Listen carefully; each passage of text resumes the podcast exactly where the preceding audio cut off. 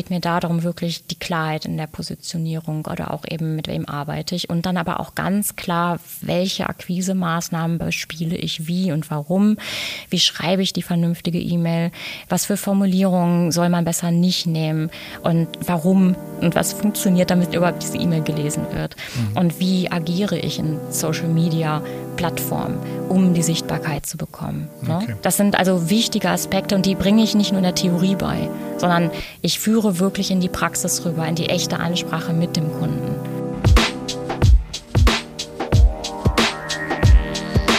Hallo und herzlich willkommen beim Kreative Meute Podcast. Mein Name ist Carsten Bartsch und in diesem Interview-Podcast spreche ich mit kreativen Menschen. Ich unterhalte mich unter anderem mit interessanten Persönlichkeiten aus den Bereichen Design, Illustration, Fotografie, Musik, Text und Film. Und nun zu meiner Gästin.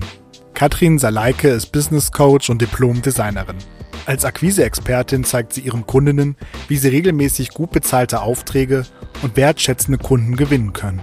Katrins Schwerpunkt als Artdirektorin ist die Konzeption und Entwicklung hochwertiger Motion Design und Editorial-Projekte für Verlage und Vereine.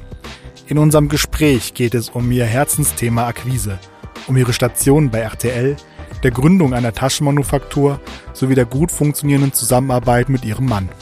Katrin hat nicht nur eine ganze Reihe wertvoller Tipps für eure Akquisetätigkeiten mitgebracht, sondern auch noch ein ganz tolles Gastgeschenk. Wir verlosen in der Episode eine kostenlose Strategieberatung für Frauen. Was du dafür tun musst, erfährst du in der kommenden Stunde mit Katrin Saleike. Hallo Katrin. Hallo Carsten. Herzlich willkommen. Dankeschön. Zum Kreative Meute Podcast. Ähm, wir haben es ja lange versucht, ähm, einen Termin zu finden und dann kamen diverse Kinderkrankheiten dazu auf meiner Seite und jetzt sind wir aber da. Heute ist der. Ähm, der 23. Heute ist der 23.09.21, genau richtig. Genau. Ähm, genau, wir werden einfach mal bei dir mit deinem Werdegang anfangen, aber um dich kurz, ganz kurz vorzustellen, mhm. also das mache ich hinterher eh nochmal. Du bist Diplomdesignerin und Akquise-Expertin. Genau. Das soweit zur, zur Einleitung. Genau, dein Werdegang oder fangen wir mit der Einstiegsfrage an. Hast du heute schon einen Kunden akquiriert?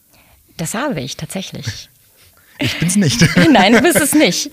Ähm, ich habe die letzte Woche bis einschließlich heute eine Marketingwoche gemacht, wo ich mehrere Kunden reingeholt habe. Das heißt, dass ich auch für mich natürlich viel Akquise mache, weil ich bringe sie bei.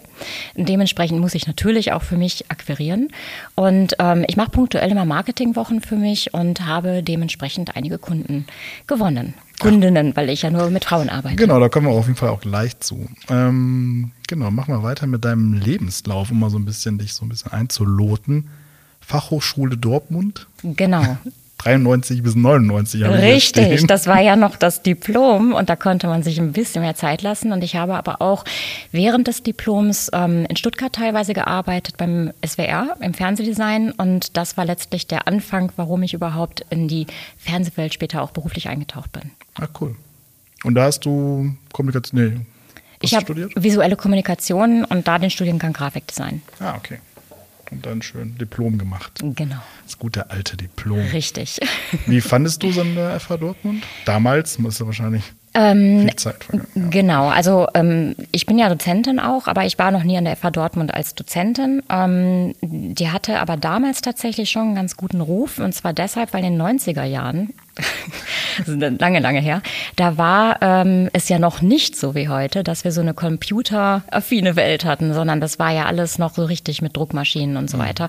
Also auch die alten ähm, äh, Satzgeschichten, also dass man wirklich alles hands-on noch gelernt hat. Und es gab Ach, schon, krass, okay. ne, ja genau, und es gab halt einen Computerraum, einen einzigen. und das war auch noch kein Pflichtkurs. Und das war aber schon klar, dass sich diese FH noch mehr in diese Richtung entwickelt, auch in den 90er Jahren. Richtung Computer. Richtung Computer, ist ganz verrückt gewesen. Und ähm, nein, das war aber schon eben auch 93 so. Und ähm, ich kam, ich habe vorher ein Jahr in der Agentur gearbeitet und kam dementsprechend schon mit Computerwissen an, diese FH und, ähm, und ist dann auch gewachsen damit. Also das heißt, ich war eine der wenigen Frauen tatsächlich, die auch After Effects dann gemacht haben dort. Und das war wirklich. 93? Nee, dann Ende äh, 98 war das dann. Und äh, das war ja wirklich noch so, äh, dass es professionell im Animationsbereich noch gar nicht so richtig eingesetzt wurde. Ja, das ja? Ne? stimmt. Genau. Es war noch zu lahm. Und deswegen hat es einen guten Ruf gehabt und deswegen hat es uns auch viel Freiheit dort gegeben, weil die FH ist ausgekoppelt von dem Rest des Campuses. Und das heißt, die ganzen Kreativen hatten einen Bau für sich. Und das waren Kameraleute, Fotografen die Objektdesigner und die Grafikdesigner. Und was ich toll fand, ist, dass die Kameraleute einen tollen Input reingebracht haben und auch die Fotografen, weil Fotografie gab es als Studiengang damals noch nicht ähm, in, an vielen FHs. Mhm. Aber Dortmund war einer eben. Ja, cool. Also hast du so auch so richtig ja, setzen gelernt und belichten und den ganzen Kram? Also ich habe tatsächlich, um ehrlich zu sein, ähm, nicht unbedingt äh, Kurse in dieser Hinsicht besetzt. Ne? Aber ich habe viel mit Kameraleuten und Fotografen zu tun gehabt. Also habe mit denen zusammengearbeitet. Und auch mein Diplom habe ich mit einem ähm, Kumpel gemacht, der halt, also es war mein Projekt, aber er hat einen Schein gemacht, weil er bei mir die Kamera für das Projekt gemacht hat, okay. auf 16 Millimeter. Und das war halt super. Cool. Und dann ging es weiter. Dann Grafikdesign, Image plus Media. Genau. Dein erster Job. Richtig. Was hast du denn da gemacht? Also um nochmal auf die Akquise da zurückzukommen. Ich habe mich durch Medienhandbuch telefoniert in Köln und habe durch Kaltakquise meine Festanstellung Stimmt, ganz das gab es, dieses Medienhandbuch, ne? Genau. Ja, oder genau. gibt es immer noch, wahrscheinlich online. Das weiß ich gar nicht. Habe ich auf jeden Fall seit... ich auch mal ganz verzweifelt irgendwann gezückt. Genau, ewig nicht mehr. Also wahrscheinlich seit 15 Jahren oder 20 nicht mehr reingeschaut. Das lag dann am Komet, glaube ich, im Mediapark ja, so genau. aus. Ja, genau, das stimmt. Ja, ja. Das stimmt, das stimmt. genau. Image Plus ist eine kleine Firma gewesen, ähm, die ähm, ich weiß gar nicht, ob es die rudimentär sogar noch in München gibt, aber die hatte ähm, eine Dependance hier in Köln und die Hauptfirma saß in München. Und die haben äh, zu 80 Prozent für RTL 2 gearbeitet. Das heißt, dementsprechend habe ich auch vor allem für RTL 2 gearbeitet. Als Art Directorin und als äh, kreative äh, Konzeptionerin. Also direkt aus dem Studium raus, Artdirektor oder gab es da Junior? Nee, es war so ein kleiner Bereich hier. Also wir waren so wenig Designer. Ich war eigentlich die Einzige. Das wurde dann mit mir aufgestockt quasi. Also ich hatte direkt am ersten Tag, erster Tag im Job, keine Ahnung so richtig und direkt eine Praktikantin gehabt. Ja, cool. ja, ich fand das schon auch sehr aufregend. Aber ins kalte genau, Wasser. genau. Und äh, die Designabteilung bei RTL 2 war auch sehr klein. Also wir waren ehrlicherweise nur zu dritt. Weil auch wenn ich da war, es gab da zwei Leute da und dann war ich die dritte im Bunde. Und ähm, that's it. Und das war schon eine sehr spannende Zeit. Ja, cool. Deswegen, ja, war ich direkt AD. Tatsächlich, ich musste direkt Schichten leiten bei 3D und bei Flame und Harry und alles. Ja, verrückt, aber man lernt dann. Ne? Absolut, ja. ja. Und ich konnte wirklich relativ autodidaktisch trotzdem dann arbeiten. Das war super. Ja, cool. So, und dann ging es weiter, Dozentin Makromedia. Ich bin tatsächlich zur, Oder? ja, also ich bin tatsächlich als Dozentin, also ich bin dann äh, selbstständig geworden. Also ich habe dann, ähm, also die Firma hier in Köln ähm, hat den Laden geschlossen und die in München wollten mich dann aber direkt gerne haben und ich wiederum äh, wurde Flügge. Das heißt, das war wirklich, es war ein toller Job, es hat mir wirklich Spaß gemacht und die Leute waren auch klasse, aber es war trotzdem Zeit zu gehen, weil ich ähm, andere Wege gehen wollte. Und ich habe schon im Studium gemerkt, habe ich schon viel als Tutorin gearbeitet, dass ich die Lehre so liebe. Und dementsprechend habe ich bewusst den Weg zur Dozentenstelle gesucht. Und dann in der Tat war ich erstmal für drei Jahre bei der Makromedia. Makromedia ist eine private? Das ist eine private Erfahrung. Hier in Köln? Genau, genau richtig. Wie war genau. da so deine äh, Erfahrung mit Studierenden und äh, Lehrpersonal? Ähm, wann war das nochmal? Das war 2005 bis 2008. Ja, genau. Ähm, es, für mich war es total toll, weil ich auch da erstmal ins kalte Wasser geschmissen wurde. Es hieß dann, wir haben hier diesen Job und in zwei Wochen müssen Sie ein Blogseminar ausgearbeitet haben für eine Woche am Stück. Schaffen Sie das? Hm. Und ich hatte noch gar keine Doziererfahrung. Und ich so, klar. Das ist, glaube ich, heute auch noch so. Ich kenne auch jemanden, der in der Makromedia ist. Ja, ja, das kann sein, ja. Und ich habe das einfach gewagt und ähm, das war auch ein kleiner Kurs nur. Und das war schon natürlich mega aufregend, weil trotzdem ich die von morgens bis abends wirklich fünf Tage am Stück dann hatte und musste das ja füllen mit mhm. Inhalt. Mhm. Und das habe ich aber wohl offensichtlich so gut hinbekommen, dass sie mir gleich einen zweiten Kurs angeboten haben. Und ich dann als Dozentin, nenne ich jetzt einfach mal, da groß geworden bin. Und ähm, mir hat da die Arbeit mit den Studenten wirklich wahnsinnige Freude gemacht. Also von daher war das eine auf jeden Fall sehr schöne Erfahrung. Mhm. Hast du einen Unterschied gesehen von der Dortmunder FH zu dieser Privatschule, von den Studierenden? Ähm, ja, insofern, dass ähm, manchmal die Mentalität an Privatschulen etwas anders ist als an staatlichen. Das will ich jetzt auch gar nicht so werten. ne, sondern einfach, dass es ein bisschen anders ist. Die Studenten an der staatlichen, jetzt mal, nenne ich mal grundsätzlich an der staatlichen, müssen ja oft noch größere Wege gehen, um dort zu landen. Sprich halt Mappen, also heute ja. gibt es ja keine klassische Zeichenmappe mehr ab, aber du musst halt schon eventuell andere Aufnahmeprüfungen machen. Und ansonsten wiederum bei einer Privatschule musst du halt relativ viel Geld auf den Tisch legen. Und damit ist sicherlich grundsätzlich die Mentalität ein bisschen anders, aber trotzdem ist die Lehre bei beiden ähm, Schulen gut. Mhm. Also ich spreche jetzt nicht nur von FH Dortmund und der Makromedia, sondern das sind sehr tolle Kollegen. An, ich war jetzt noch nie Dozentin an der staatlichen, aber ich weiß es, dass ich tolle Dozenten hatte. Und ich weiß das auch von ähm, anderen staatlichen FHs, dass das tolle Dozenten auch sind, mit denen ich zumindest auch zu tun habe und was ich auch höre. Und bei den ähm, Kollegen, auch bei der Rheinischen Fachhochschule, wo ich jetzt bin, und auch bei der AMD in Düsseldorf, das sind alles hervorragende Kollegen. Also es macht mir wirklich Spaß und das ist ein ganz äh, ähm, ja, ein, ein, toller Input, den die Studenten da kriegen. Und dann wird es ganz interessant. 2014 bis 2018 Saleike Taschenmanufaktur. Ja, das stimmt. Das war ein toller Ausflug in die Outdoor-Taschenwelt. Ähm, mein Mann macht ja 3D, der ist 3D-Artist und der Felix, der Felix genau. Grüße gehen um, raus. Dankeschön. äh, der macht das auch schon seit äh, den frühen 90ern und ähm, der hatte tatsächlich aber irgendwann mal die Idee, das heißt also, ich erzähle das deshalb, weil der Ursprung dieser Taschenmanufaktur war seine Idee. Und zwar, weil er sich immer über Taschen geärgert hat, die immer kaputt gingen. Und ähm, es war auch an dem Punkt, dass er nach so und so viel Jahren im 3D-Geschäft auch mal irgendwie, es lockte ihn auch mal was anderes zu machen. Und dann hatte sich das plötzlich so ergeben, dass er dachte, wir können ja, er könnte sich ja eigentlich mal eine Tasche nähen, obwohl wir nicht mal eine Nähmaschine zu dem Zeitpunkt hatten. Und ähm, das wäre, könnte ja nicht irgendwie angehen, dass immer alle Taschen kaputt gingen. Und dann hatte er sich ähm, sehr robustes Material gekauft, also so aus dem Militärbereich. Also ist jetzt überhaupt nicht, äh, also weder ich noch er militäraffin, aber das sind halt sehr robuste Materialien und ja. darum ging es. Und ähm, hat dann ähm, sich so eine alte 60er Jahre Maschine gekauft und hat sich Autodidakt, die er ist, volle Kanone, äh, sich äh, das Schneidern beigebracht und hat dann ähm, die Taschen entwickelt, die dann die erste war, mit der wir rausgegangen sind. Und wir haben dann plötzlich gemerkt, also besonders besonders bei ihm ging halt das Herz da wirklich auf, plötzlich haptisch zu arbeiten.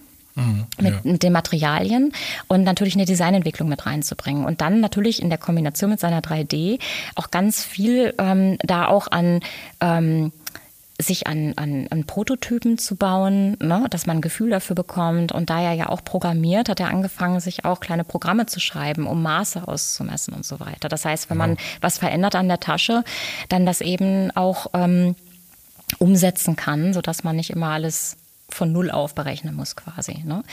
Und ähm, ja, wir haben dann halt ähm, tatsächlich den Schritt gemacht und haben eine GBR gegründet. Hm. Ich habe weiterhin, ich arbeite ja auch oder jetzt eigentlich wenig noch. Ich arbeite immer noch ein bisschen, aber ich habe auch ähm, sehr lange für RTL gearbeitet und habe auch gesagt, das bleibt, weil wir als Paar, als Ehepaar. Die Taschen bleiben, meinst? Nee, äh, dass ich bei RTL auch nicht rausgehe so. zu dem Zeitpunkt. Weil ähm, wir als ähm, Ehepartner zwar sehr gut zusammen auch arbeiten, wir haben uns auch so kennengelernt als Kollegen, aber das trotzdem natürlich ein Risiko ist, wenn man mit einer kleinen Taschenmanufaktur dann all in und dann gar nicht weiß, wie der Markt wirklich dafür ist. Ja, also das heißt deswegen, er hat dann tatsächlich sich eine Auszeit genommen von diesen Jahren. Mhm um wirklich alles in diese Manufaktur zu geben. Das waren dann ähm, tatsächlich, auf dem Papier waren es jetzt vier Jahre, aber dass die echte Produktion läuft, war ungefähr zwei Jahre. Also die gibt es nicht mehr? Die gibt es nicht mehr, die haben okay. wir aufgelöst. Und zwar, weil wir haben dann noch zwei, drei andere Taschen produziert. Ähm, und das war eine ganz tolle Zeit. Wir haben wahnsinnig viel gelernt über Materialien und so, aber ähm, das, wir hatten Schwierigkeiten, eine gute deutsche Produktionsstätte hier zu finden. Mhm. Und wir wollten unbedingt unter sozialen, fairen Bedingungen arbeiten. Nein, das war ausgeschlossen für uns. Genau. Und ähm, wir hätten, und das haben, damit haben wir kurz kokettiert, ähm, vielleicht eine gewisse Chance auf dem Markt gehabt, weil wir hatten schon ähm, eine große Begeisterung auch. Mhm. Ähm, Im Sinne von, also dass auch wir Kunden hatten und einen Online-Shop und so. Ähm, aber wir hätten vermutlich wirklich eine eigene Werkstatt anmieten müssen. Und äh, Schneidermeister oder Schneider, ähm, ähm, ja, also Schneiderinnen, Schneider engagieren müssen, damit die wirklich customize danach arbeiten, was wir gerne in der Qualität und in der Art und Weise, weil die war nicht einfach zu nähen, mhm. haben wollen. Und das war uns am Ende dann doch zu riskant. Und Felix ist jetzt sehr zufrieden und glücklich in der, zurück in der 3D. und ich bin dann auch äh, meine eigenen neuen Wege später dann genau, auch gegangen. Die Skills hast du quasi mitgenommen und bist dann an die AMD, oder? Ähm, Oder schon vorher, ja. Ähm, also ich habe tatsächlich, ähm, warte mal, bei der AMD bin ich seit 2016. Genau. Akademie für Mode und Design, Design. genau. Düsseldorf, ne? Richtig, ja. genau. Also als Dozentin habe ich immer ähm, meine ähm, Kurse wie zum Beispiel, dass ich ähm, die offene Werkstatt nennt sich das. Das heißt, dass ich die Studenten in ihrer in ihren äh, Techniken begleite, bei InDesign oder bei auch manchmal After Effects Kurse oder halt auch ähm, Illustrator, dass ich denen halt ähm, Hilfe gebe, wenn sie ihre Projekte umsetzen. Das ist das, was ich lange bei der AMD gemacht habe. Bei der Rheinischen Fachhochschule zum Beispiel habe ich auch von solchen Tutorial-Kursen, sage ich jetzt mal, bis hin aber von gestalterische Grundlagen im Printbereich zu halt, das war mein Lieblingskurs Motion Design im sechsten Semester dann. Mhm. Genau. Das heißt, ich habe so eine Bandbreite letztendlich. So großgestalterische Grundlagen gibt es, glaube ich, überall. Ja, ja, auf jeden Fall. Mit Schere und Papier. Genau, genau, Sachen genau. schneidet und Logos baut oder wie auch Genau. So, dann habe ich hier stehen, seit 2004 selbstständige Designerin. Genau. Und dann seit 2020, da kommen wir gleich zum großen mhm. Themenschwerpunkt, genau. 100% Coach, hast du mir gesagt. Sagen wir mal 95, aber ja. 95,5. Ja, so vielleicht. ähm, Coach für Akquise. Wie kommst genau. du auf diesen Job? Genau, also wenn, du hast es gerade erwähnt, 2004, da war, als ich von Image Plus weg bin, ähm, bin ich selbstständig geworden. Und ich, äh, wie viele von uns, wollte ich so gerne selbstständig sein, ohne dass ich wusste, wie es geht. Ne, man rutscht dann so rein im Sinne von, es öffnet sich plötzlich diese Tür, wie in meinem Fall, weil plötzlich hier diese Firma dicht macht, ähm, auch wenn man vielleicht ein anderes Jobangebot hat oder weil bei anderen ist es so, die wollen es vielleicht gar nicht unbedingt am Anfang ähm, oder manche sagen auch mit fliegenden Fahnen direkt, hey, das mache ich, aber es wird uns letztendlich erstmal nicht beigebracht. Ja. Ne? Ich hatte so einen Existenzgründerkurs vom Arbeitsamt, weil das, als die Firma hier dicht gemacht hat, war ich dann kurz drei Monate in dieser Zwischenposition, mhm. ähm, sage ich jetzt mal. Ähm, und habe das auch bewusst aber gemacht, weil das Arbeitsamt wollte mich mal direkt in die Selbstständigkeit schicken. Und da habe ich gesagt, das mache ich auf gar keinen Fall ohne so einen Existenzgründerkurs. Okay. Und ähm, das war halt auch sehr oberflächlich und hatte mit unserer Branche gar nichts zu tun.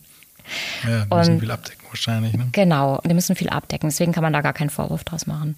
Ähm, und ich habe aber von Anfang an ähm, letztendlich versucht, ich sage jetzt bewusst versucht zu akquirieren, heißt, ähm, ich bin schon auf Leute zu und habe jetzt auch nicht die Hemmung gehabt, unbedingt jemanden anzusprechen. Ähm, aber ich war absolut gar nicht gut in Preisverhandlungen. Ne, das war wirklich ein Dilemma. Ich hatte keine Ahnung, was man wohl so nehmen kann, weil da auch nicht in der Branche sehr offen darüber kommuniziert wird. Und ähm, ich hatte tatsächlich auch gefühlt noch nicht so einen guten Stand. Also ich wusste eigentlich schon vom Herzen, dass ich richtig was drauf habe, auch als Designerin. Also ich war, also es war die Zeit, die ich als Festanstellung äh, verbracht habe, da, da habe ich ja auch wirklich ähm, tolles Feedback bekommen. Also das schon, aber das andere ist, das dann zu äußern ja. und zu sagen. Und zu fühlen auch. Ne? Und zu fühlen und zu denken. Und das ist, glaube ich, auch ein Dilemma von uns Freien gewesen, ganz oft dass man sich positioniert und dass man sagt, also meine Stärken sind ganz besonders hier und dort. Und wenn dann aber andere Jobs herangetragen werden, dass man dann denkt, man muss es trotzdem annehmen, obwohl man vielleicht nicht die beste Expertise dafür hat, weil man weiß ja nicht, wann wieder was kommt. So und dementsprechend habe ich mich zwar schon mit Akquise beschäftigt, aber es hat halt mehr schlecht als recht funktioniert. Was ist denn für dich Akquise? Akquise ist ein großes Feld. Genau. Also das genau wo viele an und wo hört's auf? Genau, also die meisten glauben ja sofort, das ist das große Schreckgespenst Kaltakquise-Telefon. Ja. Und das genau. ist ja ein kleines Bausteinchen. Also die Akquise fängt an, wie zum Beispiel das, was wir auch äh, vorher, bevor wir diesen Podcast jetzt aufnehmen, gemacht haben beim Netzwerken. Das ist Akquise auch. Weil übers Netzwerk läuft total viel. Ja, und wichtig ist, professionell zu netzwerken. Und was ich damit meine, ist, dass man ähm, das ganz bewusst wachsen lässt und auch ähm, miteinander ist. Also gar nicht diesen Konkurrenzgedanken, den hatte ich in dieser Branche, den, den, gibt es und den fand ich persönlich nie besonders schön. Und den habe ich immer versucht, auch nicht für mich zu leben. Mhm. Und Ja, ähm, so. genau, aber gibt es ja viele, die da auch drunter leiden, weil ein Beispiel, ähm, wenn Jobs an mich herangetragen wurden und ich hatte keine Zeit, dann habe ich den selbstverständlich innerhalb meines Netzwerks weitergegeben. Mhm. Und das habe ich damals viel zurückgespielt bekommen, dass die das alle als ungewöhnlich empfanden. Weil viele halten dann oft so Jobanfragen zurück, weil das soll dann lieber auch nicht wer anders haben, was natürlich Quatsch ist, weil der Job geht ja eh weg.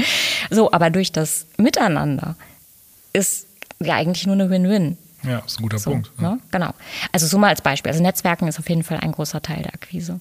So eine Hand wäscht die andere, ne? Genau. Aber das ist nur ein Punkt. Also dann natürlich, ähm, dass man ähm, eine Klarheit im Angebot hat. Ne? Und damit dann auch proaktiv auf Kunden Also zugeht. Positionierung, Positionierung. Fokussierung. Genau. Das Genau. für dich Akquise, okay. Genau, weil ähm, nur wenn ich eine Klarheit habe, wo, wer bin ich auf dem Markt und warum und womit, nur dann habe ich ja letztendlich die Möglichkeit, mich so sichtbar zu machen, dass ich überhaupt gesehen werde. Und Ja, Sichtbarkeit ist ein Riesenpunkt auch bei der Akquise. Das ist eine gute Formulierung. Ich bin ja auch mal auf der Mission der Positionierung und Mhm. der Fokussierung, äh, weil Bauchladen ist halt schwierig zu ja, verkaufen. richtig, aber das machen viele. Ja. Und Ja, ja. dann klappt es halt nicht. Ja, ich habe gestern das Beispiel gebracht mit dem, dem Arzt, mit dem Facharzt für Knie. Knie ist kaputt, wo gehst du hin? Mhm. Wahrscheinlich nicht zum Allgemeinmediziner, So sieht's aus. sondern halt zum Kniespezialisten, Genau. der wahrscheinlich die deutsche Fußballnationalmannschaft schon betreut hat und so. Absolut, genau. Den sucht man dann. Ganz ja, genau, Ja, genau. ja. Darum geht's, ne? Ja, genau. Das äh, stimmt. Und wo hört Akquise auf? Also Social Media Tätigkeiten ist Akquise. Ist Akquise auf jeden Fall. Ist auch so ein bisschen auch darum, um Traumkunden zu gewinnen. Also geht es ja auch wieder um Positionierung. Was für Kunden will ich haben? Die recherchiere ich, bereite mich vor und bin hinterher. Auf einer gewissen hartnäckigen Art und Weise. Oder wie hartnäckig darf ich sein bei einer Akquise? Ähm, also hartnäckig ist, finde ich, kein so schönes Wort. Sondern wichtig, Zielstrebig. zielstrebig. Und es geht darum, sich schon einfach klar zu machen, für wen mache ich das denn? Also, das, also Wunschkunde oder Zielkunde, das ist schon ähm, etwas, man sollte sich halt klar machen, ähm, wer braucht das, was ich anbiete? Und mit wem möchte ich arbeiten? Ne? So, das heißt, das sollte man schon sich fragen. Und viele gehen da nicht genug in die Tiefe.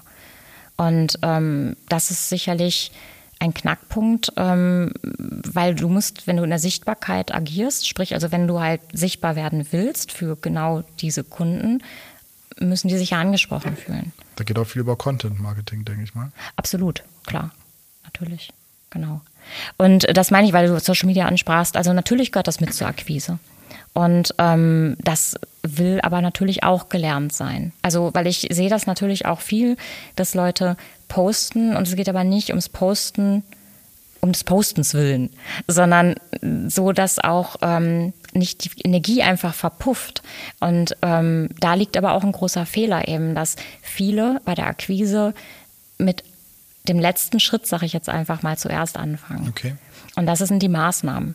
Und dass halt viele, so wie ich auch früher, gesagt haben, so, jetzt einfach mal los und dann gucken. Und dann ist das halt wie so ein Streulicht, wenn wir von Sichtbarkeit sprechen, dass man gesehen wird, äh, das, das ist diffus und das sieht man dann halt auch nicht. Und dementsprechend geht's unter. Würdest du Newsletter noch empfehlen?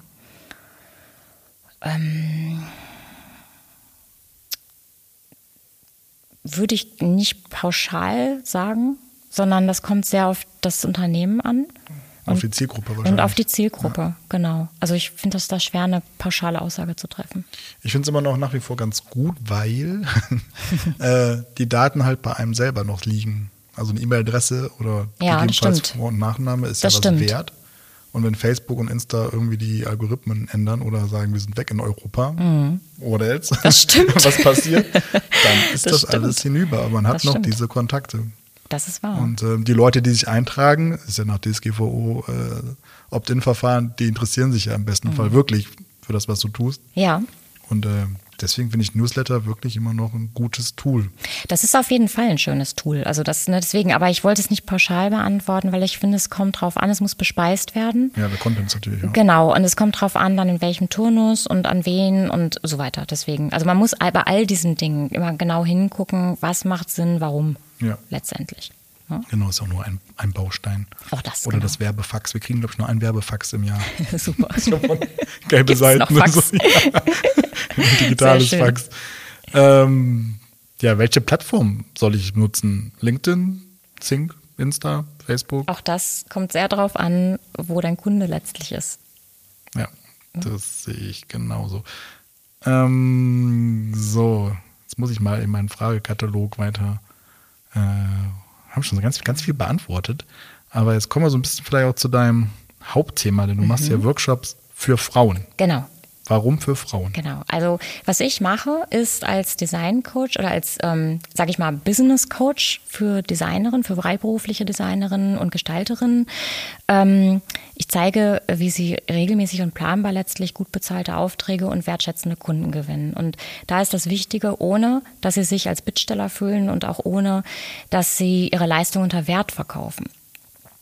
Und das Ding ist halt, dass, ähm, wenn wir jetzt nochmal davon sprechen, was ist wichtig bei der Akquise, ganz oft ein ganz wichtiger Faktor fehlt.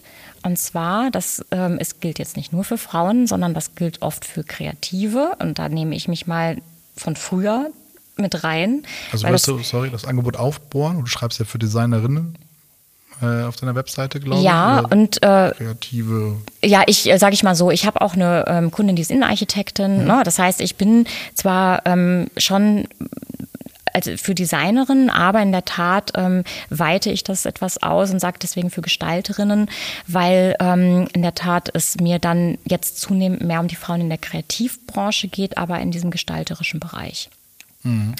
Und ähm, weil der Designbereich einfach auch ein sehr, sehr großer ist. Ja? Und auch die Kreativbranche ein großer und einiges doch sehr ähm, gleich letztendlich ist, weil die Kreativbranche, auch wenn die ähm, Bereiche unterschiedlich sind, doch in vielen Dingen doch sehr ineinander greifen auch. Ja? Und was halt wichtig ist, dass ähm, vielen Kreativen, wenn sie selbstständig sind, und da sage ich nicht allen, also, und das ist bei mir heute auch anders, aber früher war es bei mir definitiv auch so, ähm, die Unternehmerhaltung fehlt. und das ist ein ganz wichtiger Aspekt und den nehme ich halt mit rein. Und ich äh, coache von, von daher tatsächlich Frauen, ähm, weil, und da bleibe ich auch bei, weil ähm, du es- eine Frage vorweggegriffen? Ach, das tut mir leid, okay. äh, weil ähm, es mir so wichtig ist, die Positionen von den Frauen ähm, zu stärken, weil wir oft nicht gelernt haben, wie ich das gerade am Anfang sagte, wie es bei mir auch so war am Anfang, zu unseren Erfolgen zu stehen, öffentlich. Also sprich auch in Gesprächen, wenn es um Preisverhandlungen geht, um Argumente zu haben, warum ich die Richtige für den Job bin. Um sich zu behaupten gegen vielleicht einen cholerischen Creative Director auch. ne? Das heißt, das sind so Punkte, die, ähm, die oft... Ähm, ja, die noch nicht vielleicht genug ähm, Haltung an vielen Stellen an den Tag legen. Und das ist etwas, wo die Unternehmerhaltung ähm, herv hervorgerufen werden muss, ist aber auch nur ein Baustein. Ne? So und genau und das ist halt etwas, was der Anfang quasi des Systems ist, mit dem ich arbeite. Warum denkst du, können Frauen das nicht? Oder? Ähm, ich sag mal so, ich schmeiß dir jetzt mal eine Zahl rüber. Äh, unser Wahlrecht in Deutschland ist seit 2000, äh, Entschuldigung, seit 1918. Es gibt das Wahlrecht in der Schweiz für Frauen seit 1971. Ja, das Jetzt stimmt. überlegen wir uns mal kurz, wie lange es die Menschheit gibt. Und ich muss sagen, also ich finde es mehr als beschämend, aber natürlich ist das eine Erklärung, wenn Frauen doch so viele Jahrze Jahrhunderte quasi um, um so viele Rechte kämpfen mussten und auch immer noch ähm, in den 70er Jahren ähm, Männer Gut, aber die Frauen oder viele Frauen, die heute aktiv sind, sind Baujahr früher oder später. Nein, was ich dir sagen will, 1970. ist, warum ist das heute noch so? Ne? Ja. Das war deine Frage. Und was ich sagen will, ist, ähm, das ist heute noch so, weil das ist diese 100 Jahre Wahlrecht, das ist echt nicht lange her. Und was halt noch immer passiert, auch bei Frauen in meinem Alter, ich werde dieses Jahr 50, aber auch bei Frauen, ich coache Frauen ab 35, so grob geschätzt, auch bei denen noch. Das heißt, dass da ganz viel noch auch mit in der Erziehung verhaftet ist.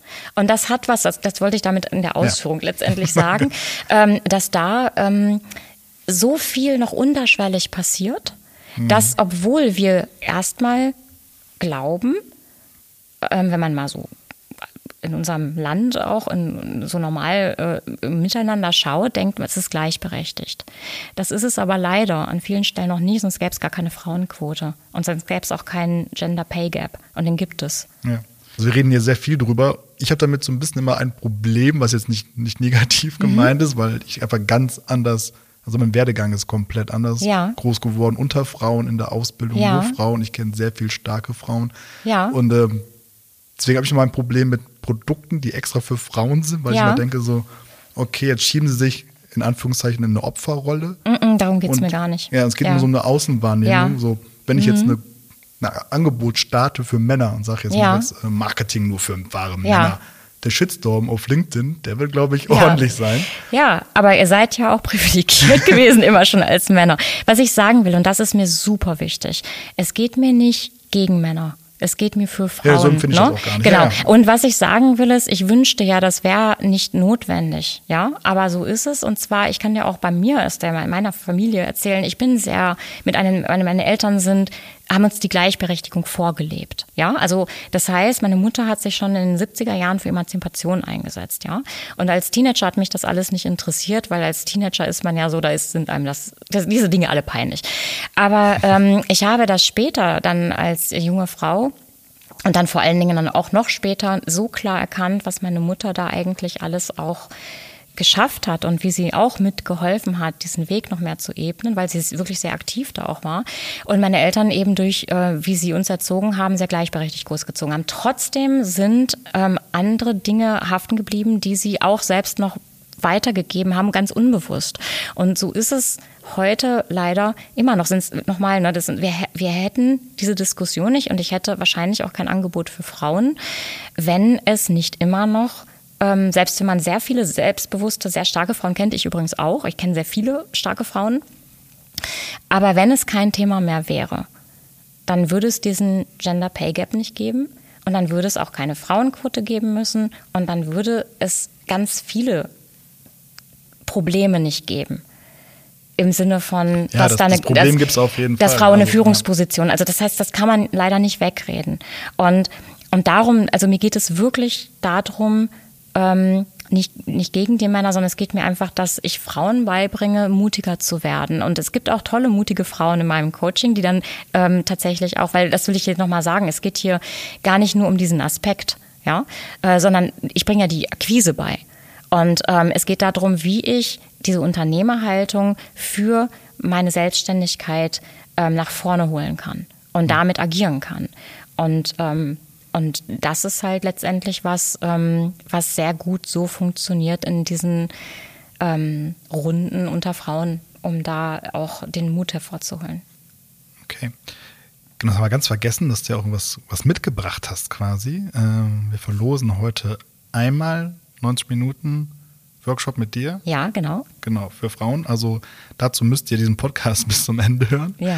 Ähm, und dann bekommt ihr auch eine E-Mail-Adresse, die wir da nicht vergessen dürfen. Und da meldet ihr euch und die erste, in dem Fall Frauen, ge gewinnt. Ja, Genau. ganz genau. Ähm, würdest du sagen, dass Frauen ganz anders äh, akquirieren als Männer? Ähm, ja, das ist das, was ich meine. Es gibt viele Frauen, die, wie gesagt, es gibt sehr viele selbst, äh, selbstbewusste Frauen, die das auch ähm, dann zeigen, auch im Social-Media-Bereich halt, die auch bei der Akquise ähm, dann natürlich nach vorne gehen. Aber es gibt eben, und da sind wir halt wieder viele Frauen, die sich noch nicht so konsequent in die Sichtbarkeit trauen. Deswegen äh, äh, akquirieren sie insofern anders, dass ähm, viel ähm, überlegt wird, was kann ich, was darf ich, was soll ich, was muss ich. Soll man auch überlegen, ohne Frage. Aber dementsprechend ähm, eben ja selten.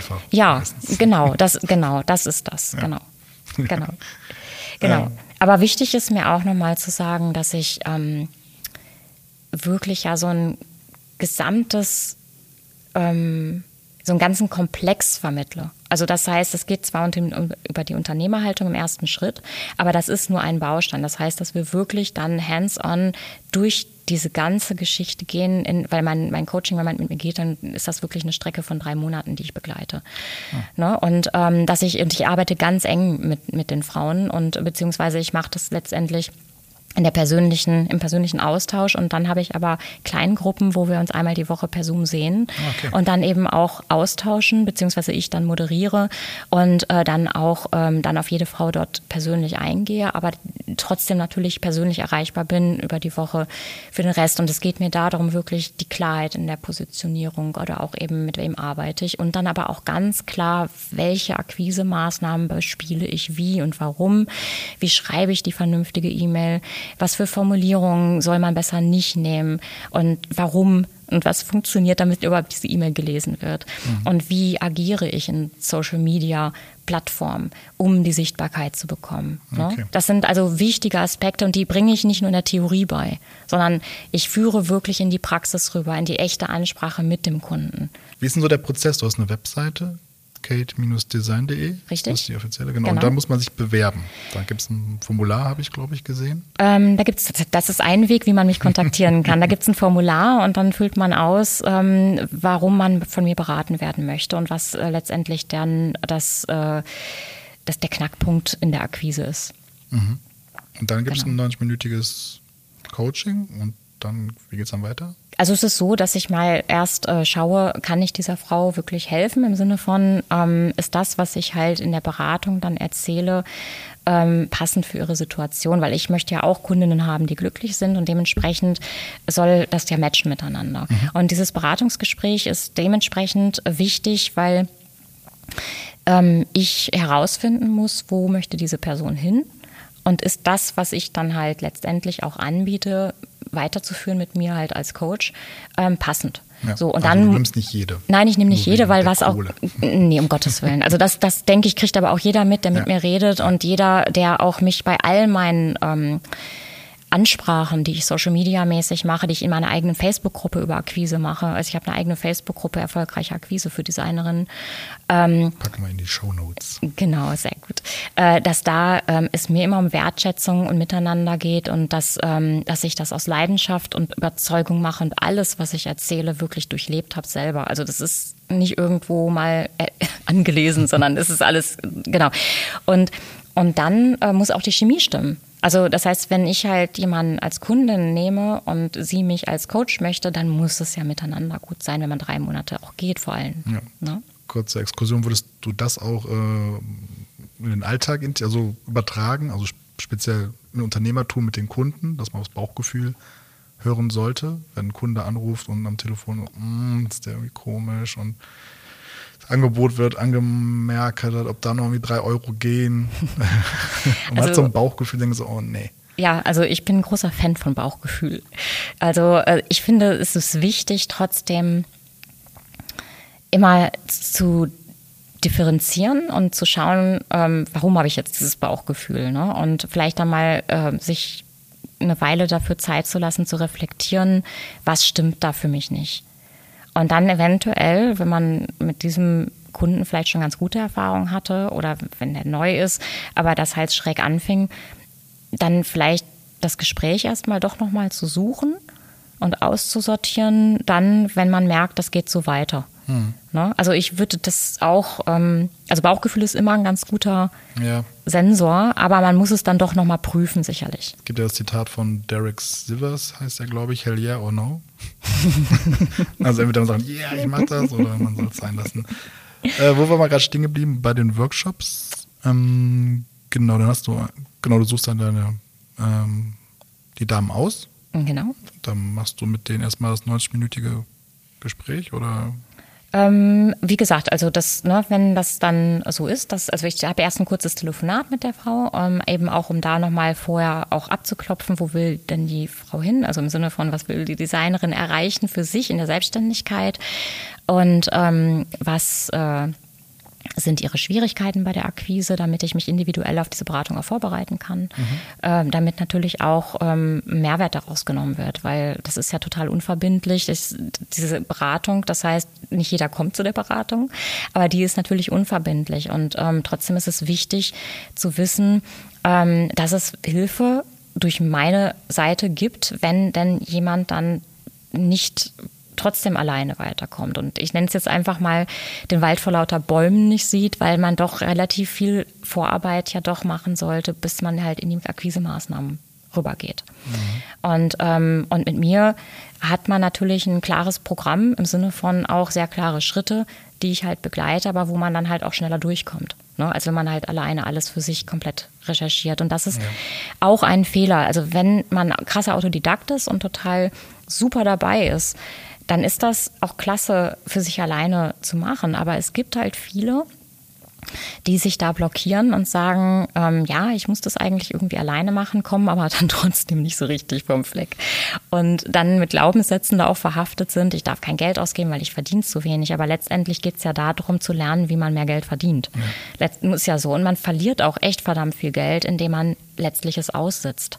Indem man halt dadurch Zeit verballert und dann auch Geld verliert, weil man es nicht einnimmt. Okay, ja, ne? Das ist ja so. Ja. Und äh, von daher äh, dann ähm, wirklich zu gucken, okay, da gibt es diese Hilfe und letztendlich kann ich die halt auch in Anspruch nehmen.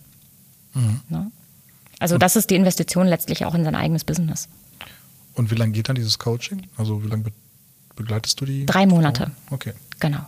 Und ihr trefft euch dann einmal die Woche? Ich bin ja Online-Coach, das heißt, so. ich arbeite wirklich nur online. da, ja, es gibt ja diese Corona-Sache. Nee, ich, ich habe das, hab das vorher gemacht Ach, schon. Okay. Ja, ja, ich bin Online-Coach, das hatte ah. mit Corona so gar nichts zu tun. Das war nur in der Tat für mich dann kein äh, Drama in diesem Sinne. Also es war insgesamt natürlich wie für alle ein Drama, aber ähm, rein arbeitstechnisch hatte das für mich äh, keine Auswirkungen tatsächlich. Hatte Corona dann für dich positive Auswirkungen? Das will ich gar nicht, das will ich gar nicht unbedingt so sagen, weil dadurch, dass ja viele auch Geldeinbrüche hatten, waren jetzt auch nicht immer gleich, dass sie das Coaching gekauft haben. Ja. Ähm, es ist eigentlich ähm, sowieso empfehlenswert, online viel mehr zu arbeiten, auch wenn ich, ich war vorher als Designerin auch mit Kunden in Hamburg und Berlin oder in München gearbeitet und habe die nicht unbedingt persönlich besucht, weil ich da schon mit denen teilweise Videomeetings gemacht habe. Aber ich habe inzwischen auch Kundinnen in der Schweiz und in Österreich. Und das war für mich eh auch wichtig, dass ich eben äh, regional übergreifend arbeite. Ja, stimmt. Macht ja Sinn. Absolut.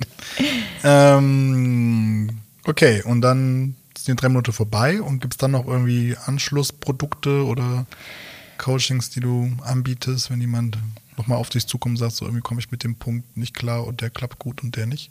Also was es, es gibt jetzt ähm, ganz aktuell gerade kein anderes Coaching als dieses Programm, aber natürlich gibt es die Erweiterung. Das heißt, wenn jemand individuell dann nochmal eine Verlängerung möchte oder sagt, ähm, ich äh, brauche einfach noch mehr Sicherheit für auf dem Feld, nenne ich es jetzt mal, äh, dann kann man da immer mit mir reden und da finden wir auch zusammen. Würdest du, oder was sind für dich die fünf Top-Akquise-Tipps, ohne ähm, jetzt so in die Tiefe zu gehen? Ja, also das Wichtigste ist, sich diese Unternehmerhaltung mal zuzulegen. Mhm. Ne? Das ist schon wirklich ein ganz wichtiger Punkt, weil dann, wenn ich das nicht habe, bin ich mit dem Kunden nicht auf Augenhöhe. Aber auch, ja, sorry, auch, aber auch diesen Punkt, also wir, wir, wir tauschen ja gerade Zeit gegen Geld, mhm. Unternehmer ja nicht.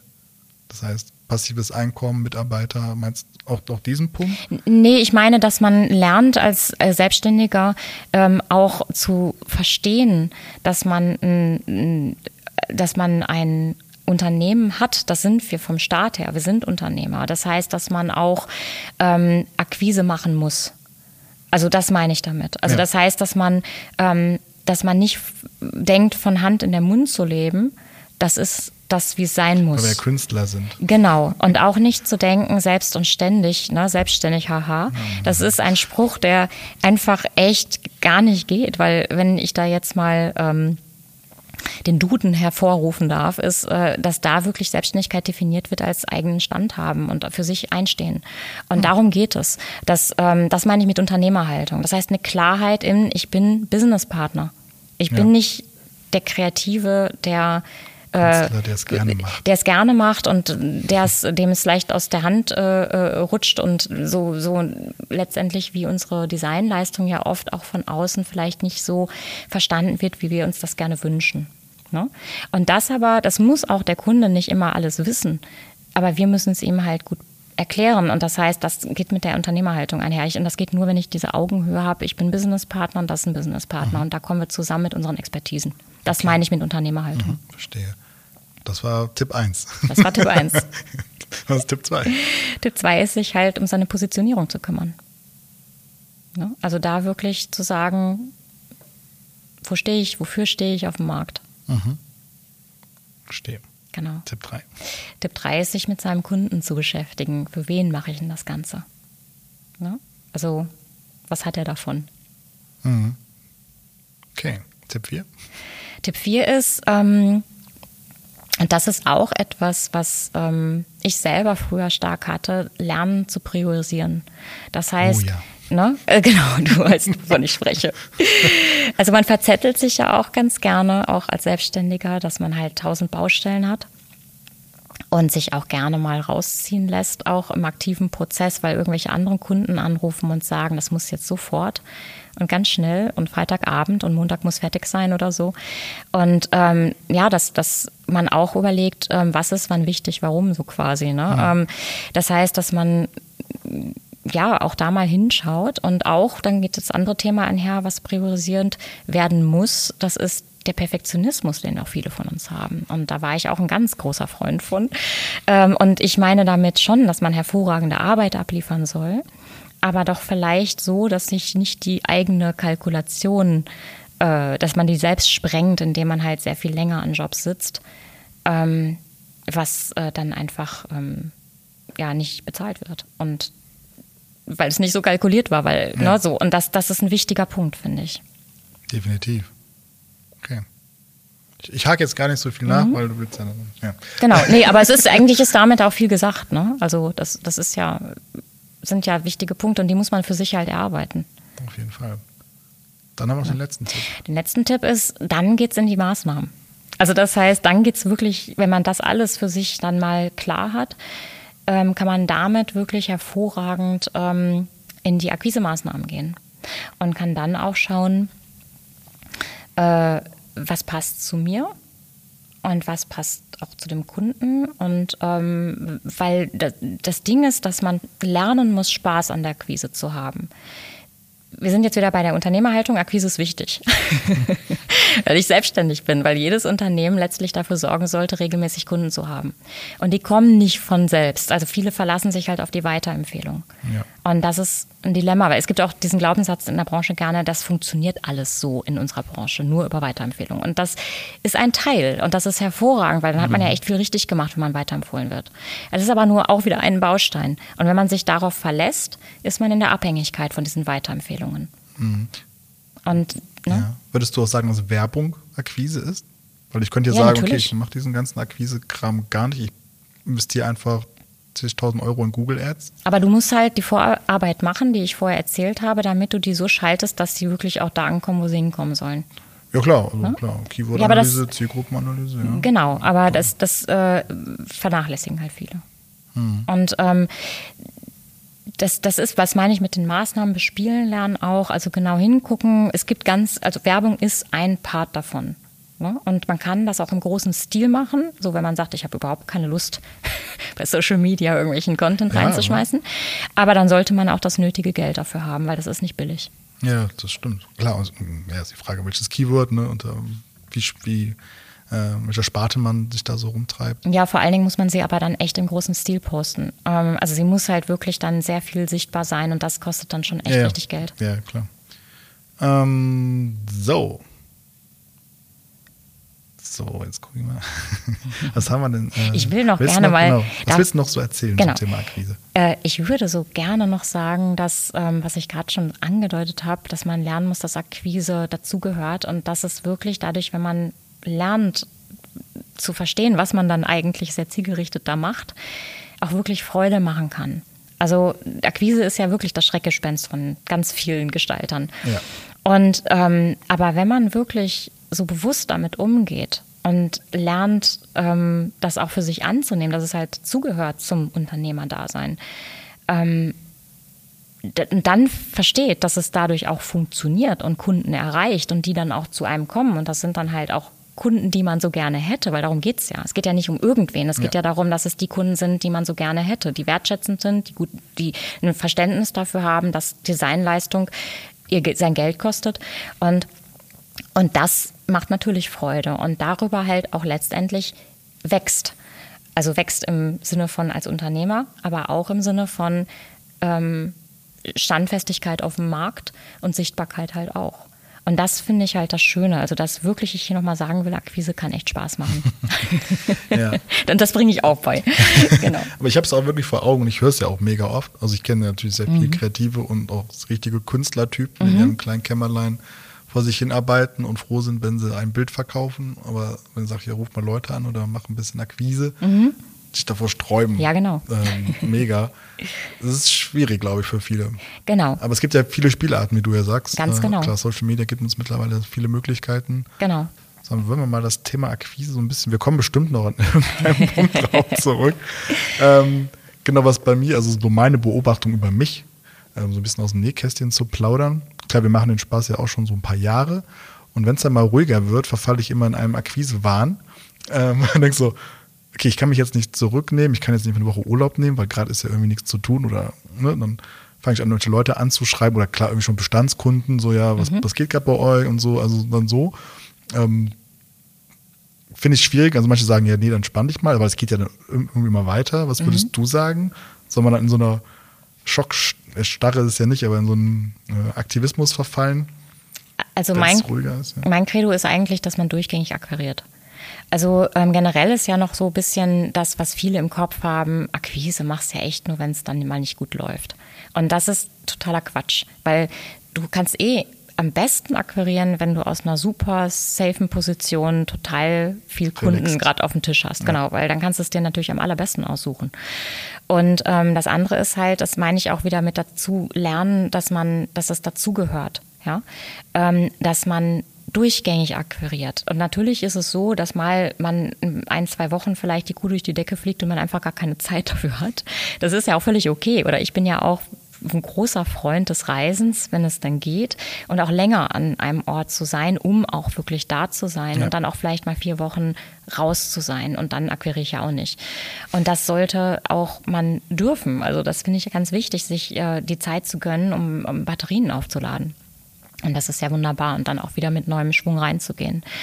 Aber wichtig, dass man sich in der Struktur schafft, wo es eine gewisse Regelmäßigkeit kriegt. Ja, Struktur ist auf jeden Fall. Ja, das ist ganz Punkt, wichtig. Ja. Und für manche ist es halt gut, einmal die Woche, einen halben Tag vielleicht, ne, um so einen festen Punkt zu haben. Und manche sagen vielleicht, ähm, ich bin dann halt so gestrickt, eine Woche durchkloppen Arbeit und dann vielleicht irgendwie dann zwei Tage direkt im Anschluss Akquise. Das muss jeder für sich letztlich rausfinden, aber es ist schwierig zu sagen, ich mache jetzt drei Monate Jobs und dann fange ich, so wie du es gerade beschrieben hast, dann, dann, dann ist so, ein, so, eine Lücke und dann mache ich ganz viel Akquise, weil dann ähm, hast du es nicht so im Flow. Vieles braucht Zeit, Akquise braucht Zeit. Und dass, ja, dass der Flow generiert wird, ähm, kriegst du ja nur über das Langfristige oder Mittelfristige. Also dass du halt, manches geht ganz schnell, aber manches ähm, braucht halt seine Zeit und dementsprechend ist es gut, nicht nur punktuell zu arbeiten. Ja, ich finde, dass Akquise eh Zeit braucht. Also es mhm. ist ja hirnrissig zu denken, wenn man jetzt jemanden anschreibt, dass er sagt, okay, ich brauche jetzt einen, bei uns einen Erklärfilm. Das, das kann aber passieren. Wenn du sehr ja. äh, punktuell ähm, im Sinne von sehr gezielt vorgehst und ähm, dann kann das natürlich passieren. Hat man, glaube ich, einmal. Aber ich, mhm. was wir oft haben, also man arbeitet sehr lange irgendwie an einem Kunden und ähm, schickt denen was und hat den Newsletter und irgendwann nach drei Jahren kommt dann mal endlich der Auftrag und sage ich mir, okay, man erntet auch irgendwann, was man gesät hat. Mhm, das ist richtig. Wobei das ist ein Punkt, dass wenn man an manchen Kunden lange bleibt, ne, das, das ist wichtig, dass es manche Wunschkunden gibt, an denen man halt auch ganz bewusst auch lange arbeitet, dass sie dann irgendwann zu einem kommen. Aber natürlich sollte das nicht bei jeder Akquise so lange dauern, sondern es ist schon wichtig, weil ähm, das meine ich mit dem Flow, dass du viel akquirierst und, und regelmäßig, weil es wird immer auch genug geben, die nicht kommen und buchen. Aber es soll natürlich trotzdem immer so sein, dass du genug hast, wo du auch dann eventuell Jobs ablehnst, weil du einfach keine Zeit hast und trotzdem den aber vielleicht fürs nächste Mal in petto hast. Mhm. Ja, also deswegen ähm, ja, Akquise braucht Zeit, das kann aber auch relativ flott gehen. Und es gibt, es kommt auch dann darauf an, mit welchen Spielarten du da arbeitest von der Akquise.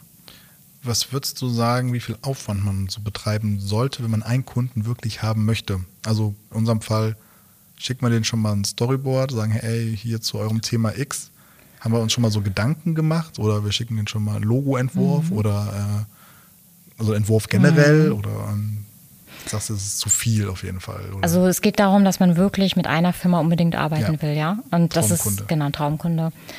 Ähm, Also ich finde das dann schon in Ordnung, proaktiv auf den zuzugehen und was zu zeigen. Ne, das, das ist die Frage, wie weit du gehst. Ja. Da, ne, das darf nicht den Rahmen sprengen. Und, aber dem zu zeigen, wohin die Reise miteinander geht, das ist schon etwas, was natürlich ein tolles Verkaufsargument ist. Aber trotzdem das eben nur punktuell für wenige machen. Weil wenn man das, ja. ne, also ich bin ja auch kein Freund von Pitches. Nee, ich auch nicht. Ne. Genau. Und ähm, dann fängt man an, selbst in diese Richtung zu gehen. Ne, wenn man jetzt für ganz viele Kunden dauernd irgendwelche äh, Vorleistungen machen würde und das aber nichts dabei rumkäme, weißt du so. Ja. Und dementsprechend ist das dann eben eine Leistung, die du für ganz wenig ausgesuchte Leute dann halt machst. Wo wir zur Spezialisierung kommen. Richtig. Wenn wir jetzt einen Erklärfilm zum Thema Windenergie machen würden, dann genau. natürlich so. So meine ich das, genau. Ja, ein paar genau. Adressen, genau. die man da so genau. anschreiben könnte. Ähm, kommen wir so ein bisschen mal zu deinem Alltag. Ja. Ich habe das Gefühl, dass du gut strukturiert bist. Stimmt das? ich sag mal ja, weil ich es gelernt habe. Ich war das nicht immer. Okay. Und äh, das habe ich aber wirklich sehr klar für mich in die Hand genommen, damit ich es bin weil das den Arbeitsalltag unglaublich vereinfacht. Ja. Definitiv. Aber das musste ich auch lernen. Und du arbeitest das im Büro oder bist du von zu Hause? Oder genau, also im Homeoffice. Also das heißt, dass ähm, wir zwei, also wir arbeiten ja beide zu Hause und ähm, da haben wir, äh, also Felix arbeitet quasi in einem Büro und ich arbeite in einer Bürosituation, sage ich jetzt mal, wo wir halb ähm, Privatraum und halb Büro haben. Genau, was aber sehr, sehr schön ist, weil es sehr abgetrennt ist dann auch trotzdem. Und das, ist und das klappt gut. Ich stelle mir das schwierig vor mit dem Ehepartner. Nee, Partner. das ist super. Das ist, meine ich wirklich, also das ist wirklich super. Aber auch das muss man sicherlich erstmal lernen für sich, ähm, dass man da lernt, auch Grenzen so zu setzen. Jetzt ist unsere private Zeit. Ne? Das mhm. ist auch das, das ja. haben wir zum Beispiel sehr klar gelernt, als wir diese Taschenmanufaktur hatten. Weil da war ja unser beider gemeinsames Business. Mhm. Und dass man dann nicht noch abends um elf, wenn man eigentlich Netflix gucken will, über irgendwelche Kappnaten spricht, ne? sondern dass man, genau, sondern dass man halt sagt, so jetzt ist aber wirklich private Zeit.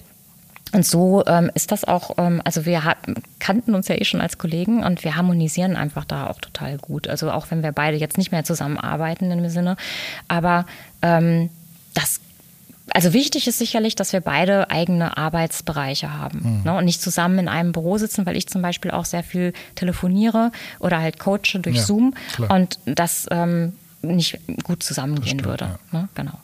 Ja, schön. Gibt es, glaube ich, nicht so, so viele. also für mich wäre es. Also abend brauche ich auf jeden Fall mein Büro. Ja, ja aber das haben wir, das ist die Situation, das die haben Struktur, wir. Ja, genau. Ja. genau. Und äh, ich mache auch hier nicht viel Privates. Also privat Facebook ist dann nicht Nee, aber das ist doch super. Aber dann bist du ja auch da sehr klar strukturiert. Genau, aber das heißt, dass du ja auch eine gewisse Klarheit da ja. dann hast. Und das ist ja wichtig. Und genau. Ja, das ist auf jeden Fall Typsache. Also der, ja. unser dritter Geschäftspartner, der ist ja komplett im Homeoffice immer und schon je gewesen. Für den ah, ist ja. das hier überhaupt nichts. ich glaube, ich hatte ja jahrelang externe Büros. Also ich hatte ähm, in meiner Selbstständigkeit von 2004 bis 2000 13, glaube ich, hatte ich Bürogemeinschaften und habe das geliebt. Also ich fand das super. Ähm, dann war es aber so, dass ich zunehmend mehr als Dozentin gearbeitet habe und bei RTL im Haus gearbeitet habe. Und dementsprechend dann plötzlich realisiert habe, dass ich eigentlich mein Büro überhaupt nicht mehr groß nutze und das dann einfach zu teuer war. Wir haben nicht über RTL geredet. Stimmt. Das sind irgendwie dann vorbeigeschlittert, obwohl ich es mal so ganz fett markiert habe. Da warst du lange 13 Jahre. 13 Jahre. Eigentlich, ich bin ja immer noch. Also es ist diese also. restlichen paar Prozent, die ich als Designerin noch arbeite, ähm, mache ich noch für RTL. Und dann machst du On-Air-Design oder was machst genau, du? also das ist in dem Bereich Sonderwerbeform ähm, für, also wo letztlich die Senderfläche mit der RTL-Fläche oder Vox-Fläche verbunden wird. Das heißt? Das heißt, wenn Werbung geschaltet wird, wird der Werbekunde mit dem Sender verbunden. Okay. Rein grafisch. Und das ist das, was die Sonderwerbeformen sind. Okay. Genau, das ist der das Part, das ist so ein eigenes Team für sich. Genau. Das hast du 13 Jahre gemacht und dann warst du da und, äh, Senior, äh, Head of oder? Nee, nee, also ich bin da ganz normal wie die anderen, äh, letztlich auch auf der gleichen Ebene TV-Designer oder ähm, ja, TV-Designer. Und ähm, ich, ähm, also gab natürlich auch ein AD und natürlich darüber noch einen Creative Director. Und aber es, ähm, also ich bin deswegen eben da letztes Jahr bewusst raus also von meinem eigenen Wunsch her, mhm. im Sinne von raus, dass ich eben wirklich mich jetzt ähm, als Coach klar positioniert habe. Und das eben aus Leidenschaft und wirklich mit äh, großer Klarheit. Und, ja. ähm, und das war jetzt einfach eine klare eine Entscheidung und ähm, habe da auch offen mit denen aber auch drüber gesprochen, dass ich sagte, ich bin immer noch Teil eures Teams und ich möchte natürlich gerne noch bei, wenn ihr so Peaks habt, äh, ähm, dass ihr wisst, ihr könnt mich kontaktieren und so mhm. ist es auch. Also zwischendurch mache ich halt für die auch Sachen, ähm, weil das einfach letztlich, ähm, ja, also sehr lange auch ähm, ein Stück weit meine grafische Heimat mit war und ich ähm, das auch das mit dem Team auch total ähm, klasse fand. Ja, schön. Genau. Ich denke mal, bei Fernsehen, da muss es immer schnell gehen, stimmt das? Äh, ja. es gibt gleich auf Sendung schnell, das muss auch fertig. Also ich sag mal so, das, das kommt drauf an. Ähm, tatsächlich ähm, kommt es insofern drauf an, geht es um eine Show, die gemacht wird und lange Zeit auch hat. Ähm, oder bei den Sonderwerbeformen, da gibt es halt auch natürlich Dinge, äh, die ein bisschen mehr Zeit haben und manche, die halt äh, schnell gemacht werden müssen. Ne? Mhm. Aber kommt darauf an, wie du das schnell definierst, ähm, in welchem Kontext, weil das ist, glaube ich, generell bei uns in der Designbranche so. Also es gibt ja. da viele Bereiche, wenn wir von Agenturen sprechen, ja. na, da gibt es auch Tagesgeschäft, ne? aber Fernsehen, also ich habe ja beim SWR damals angefangen im Fernsehen und da war ich im Newsbereich und das war schnell. Okay. Das musste wirklich innerhalb der weniger Stunden rausgekloppt werden. Wo kommst du eigentlich gebürtig weg? Ich bin ein, bin ein Pottmädel. Ein Pottmädel? Ja, ich komme aus der Kante Dortmund, Lünen. Ah, schön. Schöne Ruhrpott. Genau. Pottmädel. Und Köl genau. nach Köln, weil? Wegen des Berufs tatsächlich. RTL. Genau, wegen, also nee, damals war es ja ähm, noch nicht, da war ich, also ich bin erst seit 2008 bei RTL gewesen ähm, und davor bei RTL 2, aber ich wollte halt in den Fernsehbereich. Und da war halt Köln, Köln ja. die Stadt letztlich. Da war sie noch die TV-Stadt. Genau. Äh, wir sind jetzt aber gehüpft, aber wir haben es irgendwie vergessen mit RTL. Gut. Genau. Beim Alltag waren wir. Was machst du morgens als erstes? Also beruflich meine ich. Achso, ich dachte frühstücken, weil das finde ich herrlich. Und ich mache auch erst danach das Handy an. Echt? Ja, ganz Kein konsequent. Handywecker? Äh, ja, so also im Sinne von Flugmodus aus. Also das heißt, ich ähm, bin nicht äh, ähm, beim Frühstück erreichbar, das wollte ich damit sagen. Also ich lasse mich zwar vom Wecker auf dem Handy wecken, aber das ist halt nicht an im Sinne von Erreichbarkeit. Ist dein Handy abends auch aus? Oder ja. dürfen dich Kunden noch um 9 Uhr anrufen? Ich mache das Handy aus, weil das meine ich mit auch Struktur, wann ich Privatzeit habe. Ja. Was nicht heißt, dass das punktuell, wenn es mal brennt, anders sein kann. Oder wenn ich selber gerade eben irgendwas habe, wo ich länger was laufen lasse, wie zum Beispiel bei dieser Marketingwoche letzte Woche, dass ich dann ähm, einfach auch länger gearbeitet habe. Das ist dann aber sehr punktuell, aber grundsätzlich achte ich schon darauf, dass ich halt sage, ähm, ja, machen wir auch so. Ja, finde ich auch Unser wichtig. AB geht um 19 Uhr an und wer anruft, ja. der kriegt ja. Sprachnachricht Ja, aber das finde ich genau richtig. Und E-Mails werden eh ausgemacht. Genau. Also wir, wir, operieren nicht am offenen Herzen. So also, sieht's aus, genau. Also, das ist, das finde ich, das ist ein super Spruch dafür. Das finde ich ja, genau richtig. Das habe ich auch genau. mal gesagt. Also was genau. auch das Thema, also ich war auch in vielen Agenturen und dann die Mädels, das muss morgen noch raus, das morgen so, ey, ja, ja. Mädels, also wirklich in dem Fall Mädels, wir operieren nicht am offenen Herzen. ja, also genau. der Kunde ist nicht mehr da ja. und es ist freitags 6 Uhr, der ja. ist nicht da. Ja. So, wird nichts mehr in den Druck geschickt. So, und ich finde das auch, das muss man dann halt auch lernen, ne? weil irgendwie sonst wird da ein Stress immer gemacht und am Ende des Tages dann hat es doch noch zwei Wochen Zeit gehabt. Und ja. ja, ich hatte auch viele weinende Kolleginnen schon. Oh je. Ja, deswegen, genau, und geschlafenen Agenturen, alles. Ja, ja, hat man sich verrückt gemacht in jungen Jahren. ähm, genau. Was für Software nutzt du jetzt? Also für deine Tätigkeit Zoom auf jeden Fall? So Zoom auf jeden Fall. Ähm, dann arbeite ich, ähm, weil ich natürlich meinen eigenen Social Media Content erarbeite, ähm, arbeite ich auch natürlich mit der Adobe Creative Suite oder wenn ich Videos noch schneide mit After Effects auch oder fotografiere auch. Schneiden mit After Effects? Ja, das ist total ungewöhnlich, ich weiß das. Oh, da geht der Kollege, der, ich höre ihn ja, schon schreien. Nein, ist es in der Tat, natürlich habe ich auch Premiere ein Stück weit gelernt, aber ähm, weil ich halt viel, viel, viel mehr mit After Effects gearbeitet habe, bin ich da einfach sehr viel schneller ja. als in Premiere. das ist für mich auch mal der Hauptgrund. Also das genau. Tool, in dem man schneller ist, dann ist so, das Tool. Ja. Genau, ansonsten entschuldigt bitte alle, die das hören und äh, natürlich ich wissen. Avid genau, cool. dass, ja, das Avid oder das Premiere natürlich das erste Tool wären. Genau. Genau. Ähm, Social Media hast du gerade gesagt, nutzt du da irgendeine Lösung, Online-Lösung für Planung und Content und Analyse? Analyse? Google Analytics natürlich.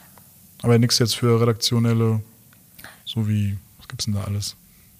Also äh, Social Media Planungstools? Nee, das mache ich nicht. Nee. nee. Das plane ich quasi für mich und ich äh, ändere auch Posts von äh, also je nachdem, ob ich bei LinkedIn, Insta oder bei Facebook poste, was ich alles drei auch tue, ähm, passe ich den Inhalt auch ein Stück weit an. Mhm. Ne, das heißt, wenn es automatisiert ist, was es ja gibt und was auch viele machen, ja. ähm, ist das für mich ähm, im Moment zumindest noch nicht meine Wahl, weil ich da schon ein bisschen. Ja, ist auch die Empfehlung. Die, ne? Ja, ist die Empfehlung und so sehe ich das auch. Okay, du bist ja. auf LinkedIn, auf Facebook? Ähm, und auf Instagram. Wobei ich da ähm, erst ähm, langsam auch sage ich mal, wachse.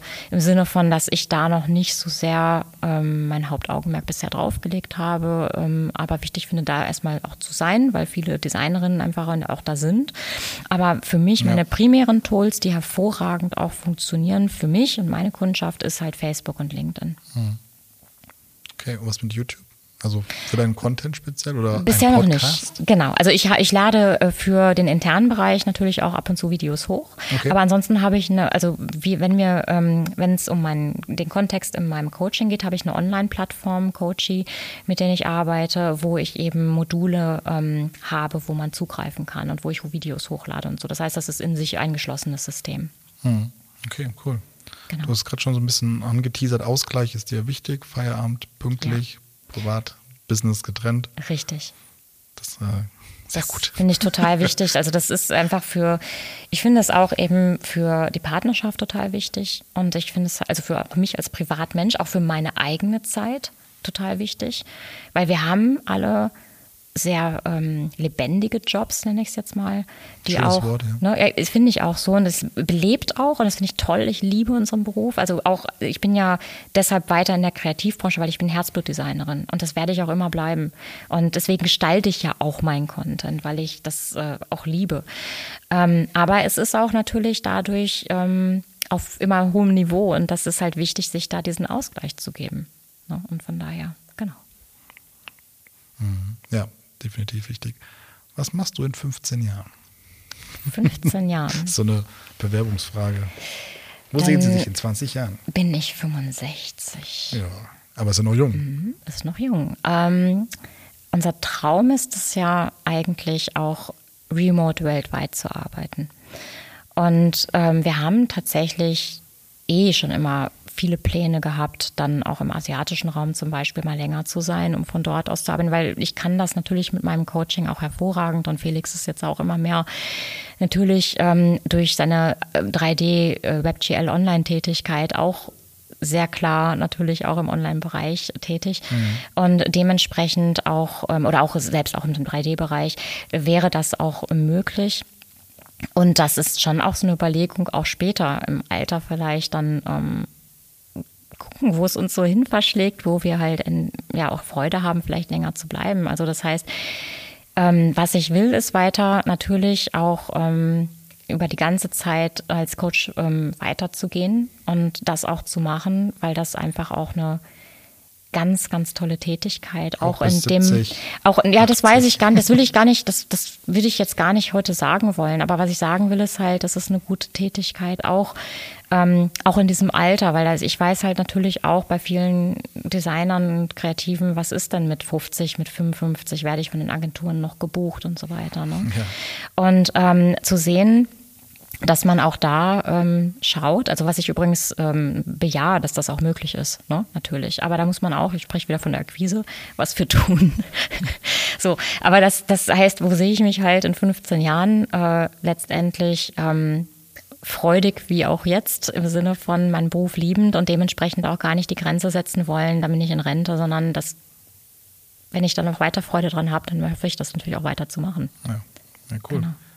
Denkst du denn, dass die Zukunft eben mehr an der Beratung liegt? Also ist auch ein bisschen im Zuge von neuen Jobs, KI und Automatis Automatisierung von gewissen kreativen hm. Dingen. Äh, hatte ich auch gestern mit Peter drüber gesprochen. Ja. Dass auch KI auch in unserem Bereich auf jeden Fall Einzug halten wird. Ja. Und, mhm. ähm, Wahrscheinlich schon. Und das ist auch auf der einen Seite, glaube ich, schon auch eine Bereicherung. Kommt drauf an, wo. Ähm, auf der anderen Seite auch eben nicht. Das heißt, also was schwierig ist, ist KI mit, also wenn man quasi die reine Kreativleistung mit KI ersetzt. Ja, also sprich, also ja, ich habe da letztens mit ähm, einem Kollegen auch drüber gesprochen, dass dann nur noch das Logos von KI entwickelt werden, so. Ne? Und da bin ich nicht so ein Freund von für, weil natürlich kann das funktionieren im Sinne von quick and dirty so ungefähr, dass natürlich da gute Ergebnisse bei rauskommen, sind ja KI, also nicht umsonst. Aber, ähm, aber dass ähm, in meinem Verständnis von Design dann noch so viel Nuancen reingehören. Ja, ich glaube ne? eher so in der, in der Produktion im Sinne von genau. äh, auch ein Corporate Design, also die Richtlinien werden vorgegeben, so die, die Leitplanken und dann Ja. der, der 500 Seiten Schraubenkatalog macht So. halt die KI. Das meinte ich. Ne? Das heißt, da kann es wirklich bereichernd sein, dass man da eben was ergänzend sich Ja. quasi den Assistenten an die Seite holt. Genau. Genau. Und, und deine Frage dann zur Beratung, das ist immens wichtig natürlich. Also, dass man eben sich sowieso auch von den Plattformen, die unseren Markt etwas herausfordern, die so günstig sind, ne, wie man sich auch ähm, Logos entwickeln lassen kann und so, ähm, dass, äh, dass man sich als Designer ähm, natürlich absetzen sollte davon. Und das macht man natürlich, indem man einfach mehr, mehr gibt äh, auf einer anderen Ebene. Ne? Damit auch die Kunden nicht glauben, das wäre normal, dass man 300 Euro für ein Logo inklusive aller Nutzungsrechte bezahlt. Ja, genau. wir kennen's. Äh, wir müssen noch die E-Mail-Adresse verraten. Oh ja. Äh, über die die Dame entsprechend Ja. ähm, dann deinen Kurs gewinnen kann. Natürlich. Das ist äh, Carsten in dem Fall mit c at kreative-meute.de. Einfach eine E-Mail hin und dann die erste wird gewinnen. Sofern sie nicht äh, im Spam landet. Ja, finde ich da sind super. wir ja ganz transparent. Ich freue mich da total drauf. Genau, ich danke dir auf jeden Fall, dass du da warst. Ich habe noch eine letzte Frage. Was Ja. machst du morgen? Was mache ich morgen? Ähm, morgen habe ich tatsächlich wieder relativ viele Termine und fahre dann zu meinen Eltern, die ich übers Wochenende besuche, was ich auch nicht so oft mache, aber dann doch ähm, mir dann, wenn ich es mache, wahnsinnig wichtig ist. Genau. Ich habe noch eine letzte Frage. Ja, bitte. Hältst du die Sieben-Stunden-Woche für realistisch? Eine Sieben-Stunden-Woche. Ich habe das öfter gelesen, aber Ja. nein. So krasse Fokussierung. Ja, also ähm, ich äh, aus meiner jetzigen Erfahrung klingt das ganz schön, aber erstmal nein. Ähm, ja. dann machst du einen Kurs mit einem, einer, die, die gut bezahlt. Dann Meine Begleitung ähm, ist, ja, also ich sag mal, die ist ja ähm, schon ähm, intensiv im Sinne von, dass ähm, ich das nicht jetzt so darauf runterbrechen will, erstmal das, ja. Das heißt, wenn ich sage, es muss eine Sieben-Stunden-Woche sein, also deswegen, das, das kann man alles machen. Aber ähm, letztendlich ähm, liebe ich ja meinen Beruf. Und das ist die Kernfrage letztendlich. Ja? Also wenn mir mein Beruf Spaß macht, dann muss ich mich nicht zwingen, nur sieben Stunden zu arbeiten. Wenn mir das gelingt und trotzdem ich viel Spaß habe und ich genug verdiene, dann ist das ja unbesonnen, dass man das so macht. Ne? Das ist ja auch völlig in Ordnung. Aber im Moment wäre das für mich zumindest jetzt mal nicht die Lösung, ähm, im Sinne von, dass ich das in der Art, wie ich arbeite, auch gar nicht für mich so sehe. Aber das mag für andere anders sein. also vier Tage Woche, so regelmäßig. Das ist schön, frei. ja, natürlich. Das ist, also ich habe zwar eine Fünf-Tage-Woche, aber ich nehme mir immer wieder Tage raus, wo ich auch sage, Mhm. das, äh, das geht, da, also da habe ich halt ähm, ähm, ein verlängertes Wochenende oder sonst was. Ähm, genauso wie ich ja eben dafür auch sorge, dass ich zweimal im Jahr Urlaub mache. Ne? Und äh, das finde ich halt wahnsinnig wichtig. Muss ich mal auf meine To-Do-Liste schreiben. Mindestens. Genau, das finde ich wirklich wahnsinnig wichtig. Und dann eben auch wirklich einen Rechner ausmachen. Ja. Und manchmal ganz verrückt sogar das Handy für eine Woche. Ja, das, also wenn ich dann mal Urlaub mache, mache ich das aber auch. Da Sehr gut. kommt kein Rechner mit. Super. Super. Schön, dass du hier warst. Danke, ich hoffe, äh, unsere Zuhörer, ZuhörerInnen haben viel mitgenommen. Das hoffe ich und, auch. Äh, wir sehen und hören uns. Super. Und äh, genau alle Infos findet ihr in den Show Notes. Die E-Mail-Adresse habt ihr. Wir haben nichts vergessen, glaube ich. Und ja, dann kommt gut nach Hause Dankeschön. und wir sehen uns beim Stammtisch irgendwann mal wieder. Auf jeden Fall. Und danke für das schöne Gespräch. Gerne, gerne. ciao, ciao. Ciao. Alle Infos und Links zu dieser Episode findest du in den Show Notes. Alles Wissenswerte zu diesem Podcast gibt es unter kreative-meute.de. In diesem Podcast kommst du zu Wort. Wenn du kreativ bist und was Wichtiges oder Spannendes zu erzählen hast, schreib mir gerne eine Mail an hallo@kreative-meute.de.